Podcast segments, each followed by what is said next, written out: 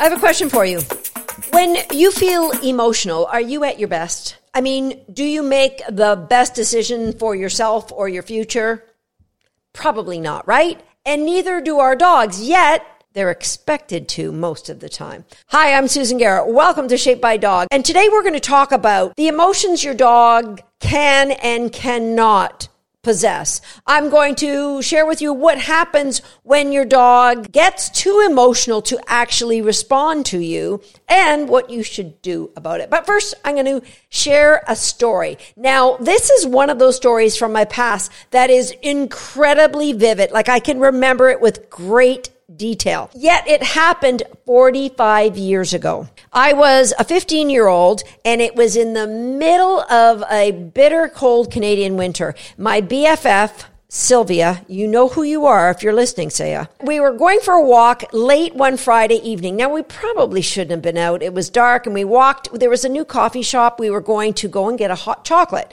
It was about a mile walk and I was wearing beige corduroy pants. I know that and that's important and it'll come back in a minute. Now, Sylvia and I were both wearing what was in fad back in the day in the mid 70s, these bomber jackets. And they were, you know, just came to your waist and they had this big hood with fur around the face and it was cold. So we were all hunkered down and we were walking along one of the busiest streets in Hamilton where I was born and raised. And we were about a mile away from home, almost at the coffee shop. And Sylvia sees a car parked on the side of the road. The guy was asleep in his car. He goes, look at this. She said, look, this guy's asleep. I'm going to slam on his door and wake him up. I said, don't do that. Like the poor guy's asleep in the middle of winter. Let him go. I don't know how he does it. It's so, it was bitter cold. It was like minus 30. And she said, no, no, no, it's going to be fun. She s- slams on the car door and then she takes off. Now, I didn't share with you that Sylvia was scouted by the Canadian Olympic team. She was like world class athlete. She was five foot nine. I am five foot two. Back then I was almost five foot two. So Sylvia is gone like the wind and I start running as fast as my little egg beater legs can go. And then I thought I can do anything. I'm not going to run. So I stopped running. Sylvia is gone. And I kind of look my peripheral vision. I see this guy running like he's almost caught up to me and I'm like, holy crap. So I screamed and started running as fast as I could. And I actually ran faster than I have ever run at any point in my life before or after.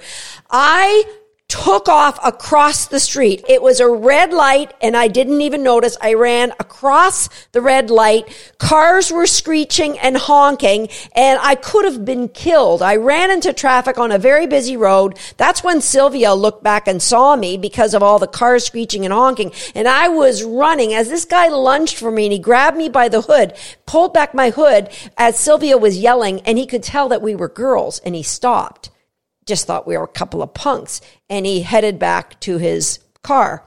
Now, what I didn't realize, and here's where the corduroy comes back into play, was during that brief moment of time, I completely expressed my bladder. Remember, I said it was a bitter cold February night. So that corduroy was turned into sheets of ice. My legs were so chapped by the time we walked that mile back to my home. Now, what if in the midst of that, my mother said, well, didn't you stop because the light was red? Or didn't you look both ways before you crossed the street? Uh, those thoughts didn't actually cross my mind. I have never in my life ever been so afraid before or after that point. You know, it's not something that I would normally do. And I've never done anything like that ever again. And I was terrified. So no, I didn't stop to notice the light was red or stop to notice there were cars going.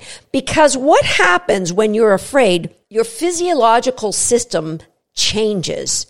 The blood goes to your extremities to allow you to run as fast as you can. Your focus narrows to that which is important. And if somebody yelled, stop, look out, there's a car, I never would have heard them because I was running for my life. Okay.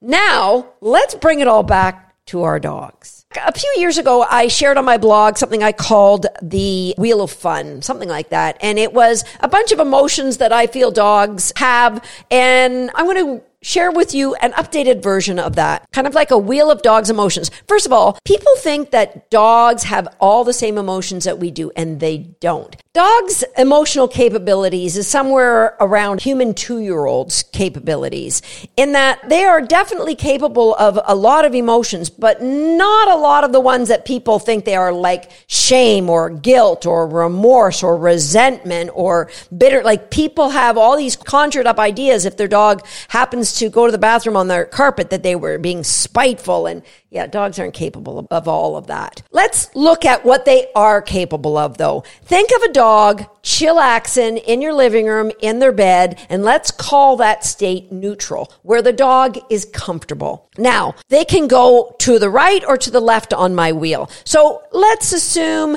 that you are walking through the house and your comfortable dog sees you or hears you pick up a set of car keys. And that comfortable state immediately goes to interested. And they might get out of the bed and start following you because, hey, I like car rides. So they're interested. Now, if you then go and grab their frisbee, now they're happy. You might see the tail start going and the ears are on the top of their head. And if you go back to podcast episode number four, you can recognize all the T-E-E-M-P, the temp of the dog's body. They're telling you what their emotions are. Once you get towards the car, they might start vocalizing and whining because they've gone from happy up to the next stage, excited. And when they're driving in the car, that excitement gets amped up and amped up. And maybe when you go out to play some frisbee, they have now officially redlined. They are overexcited. They are at a state where their focus is narrowed. They don't know what they're doing. And you go to throw the frisbee, they might jump up and bite you in the hand accidentally. You might get bit because they're so focused on the game. They're so overexcited that they just make a lunge for the frisbee and they might get you. Or let's say another dog comes by and normally if they meet other dogs, they're fine, but they might turn and just snap at that other dog because they're so focused on this game. All right. So redlining is if you go back to episode number 86, where I talked about the arousal curve. Redlining is a dog who is so overexcited, they actually are over aroused and they can't think properly. Now let's go to the other side of that circle. Now here we have a dog. Let's say they're walking down the street and they're neutral. They're comfortable. I'm walking. I'm not really thinking of anything. Uh, you know, I like walking with my moms. Everything's cool. And then they see possibly another dog up ahead and they're not sure if it's a dog. So they're cautiously curious. I don't know if I know. Is that a dog? I'm not. So they're not maybe going to be wagging their tail as much. They're going to be being alerted. And then they go, okay, yeah, that actually is a dog. And so they go from cautiously curious to suspicious. And here they might start a little bit of a growl. Oh, I'm not sure about this. What's going on up there? Then this dog might look back at them. Now they're worried. So they go into a state of being anxious. Okay. Now the dog gets closer. Now, what if that dog maybe starts posturing towards them? Now they go from anxious to afraid. And when they're afraid, they are redlining. But when they're anxious, just like a dog who's really excited, they're getting very, very close to redlining. And so if you take a dog in that state and they growl, maybe it doesn't have to be a dog. It could be a child that they see. And at first they're going, well, what's that? I've never seen a little human before. They're cautiously curious. And then the little human starts moving in these really weird, uh, fanatic ways. And now they're suspicious. Oh, that's not normal. I've never seen anything move like that. And now the child starts squealing. And now they're anxious. They might open mouth, start their eyes. You can see the whites of their eyes. They start stress panning. Now, if that child comes near them, they might get afraid. All right. And if you said to them that anxious might have started growling at the kid or the other dog. And if you said, Hey, don't do that. You, you sit. What are you doing? They're probably not going to sit. Just like the dog who's redlining, if you ask them to sit, they're not going to sit. I can't hear anything, just like me, running for my life. If you had said, stop and look both ways, I'm not going to hear you say stop and look both ways because when that dog is afraid, their emotions are saying, you just have to act. You can't process any information that's coming in through your brain. And so people will look at this dog and go, you're not listening. And they'll get mad at the dog or they'll say, you're being spiteful. You're being stubborn. You're looking at that dog and you want at that dog. You're being stubborn. You're not listening to me. Emotions paralyze your dog. Remember, if you believe like I believe, that our dogs always do the best they can with the education we've given them in the environment that we're asking them to perform. If you believe that, then you aren't going to get angry at your dog when they say, I can't. You might look around and go, there's nothing to be afraid of. It's just a dog. You've seen dogs before.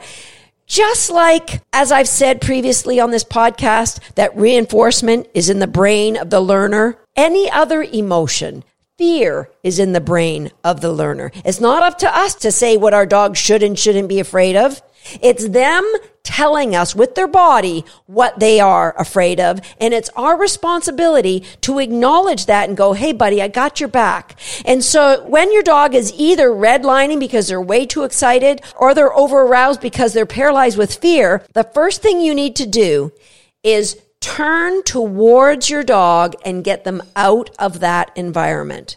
You need to retreat to an area where the stimulus that they are responding to is not nearby so that they can respond. So if your dog knows you always throw frisbees at the baseball diamond and you ask them to sit and they can't, I would retreat, turn further away from the baseball diamond, maybe back towards the car and ask them to sit. So wherever your dog is showing you, I can't respond. Well, anytime your dog says, I can't respond, I might ask them a second time. But if it's obvious to me because I saw the dog going from neutral, comfortable to going to cautiously curious and then getting to suspicious, I might go, okay, what is around here that might have gotten you a little bit aroused? and I'm going to listen to my dog when they tell me with their body what they're feeling. Now, the dog that redlines, I sometimes refer to this as tar. They're too aroused to respond. I see that in my own border collies,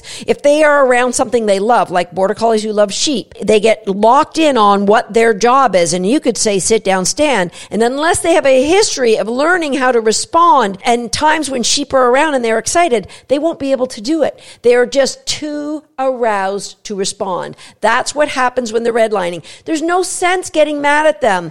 You know, that's putting your you should know this. You should know better. I know you know this. You've done this at home. You're just blowing me off. Believe the dog. They can only tell you with their body language, but you've got to believe them. They're always doing the best they can with the education we've given them in the environment we've asked them to perform. And it's our duty as their advocate to say, hey, buddy, I guess I haven't given you enough education to deal with this right now. My puppy, who is a year old, last week I took her for a walk in the woods and she's always walked with Tater. Well, she was by herself for the first time and, and three times she came up upon another dog and she reacted badly. And I didn't say, knock it off. You've done this before with Tater. You can do this on your own. I believed her. Believe your dog. They're never going to lie to you. And in the end, you'll be able to help build that relationship you have with your dog, help build the trust they have in you so that they know you will have their back. And eventually they will be able to perform in an environment that you've put them in because you've grown that trust and that reinforcement history so that they know that they don't have to worry about whatever it is that's got them triggered at that moment. Think about any time you thought your dog was being spiteful or willful or stubborn. Think back and now ask yourself, could they have been redlining? Could they have just been afraid? Let me know what you think. If you're watching this on YouTube, go ahead and leave me a comment. I'll see you next time here on Shaped by Dog.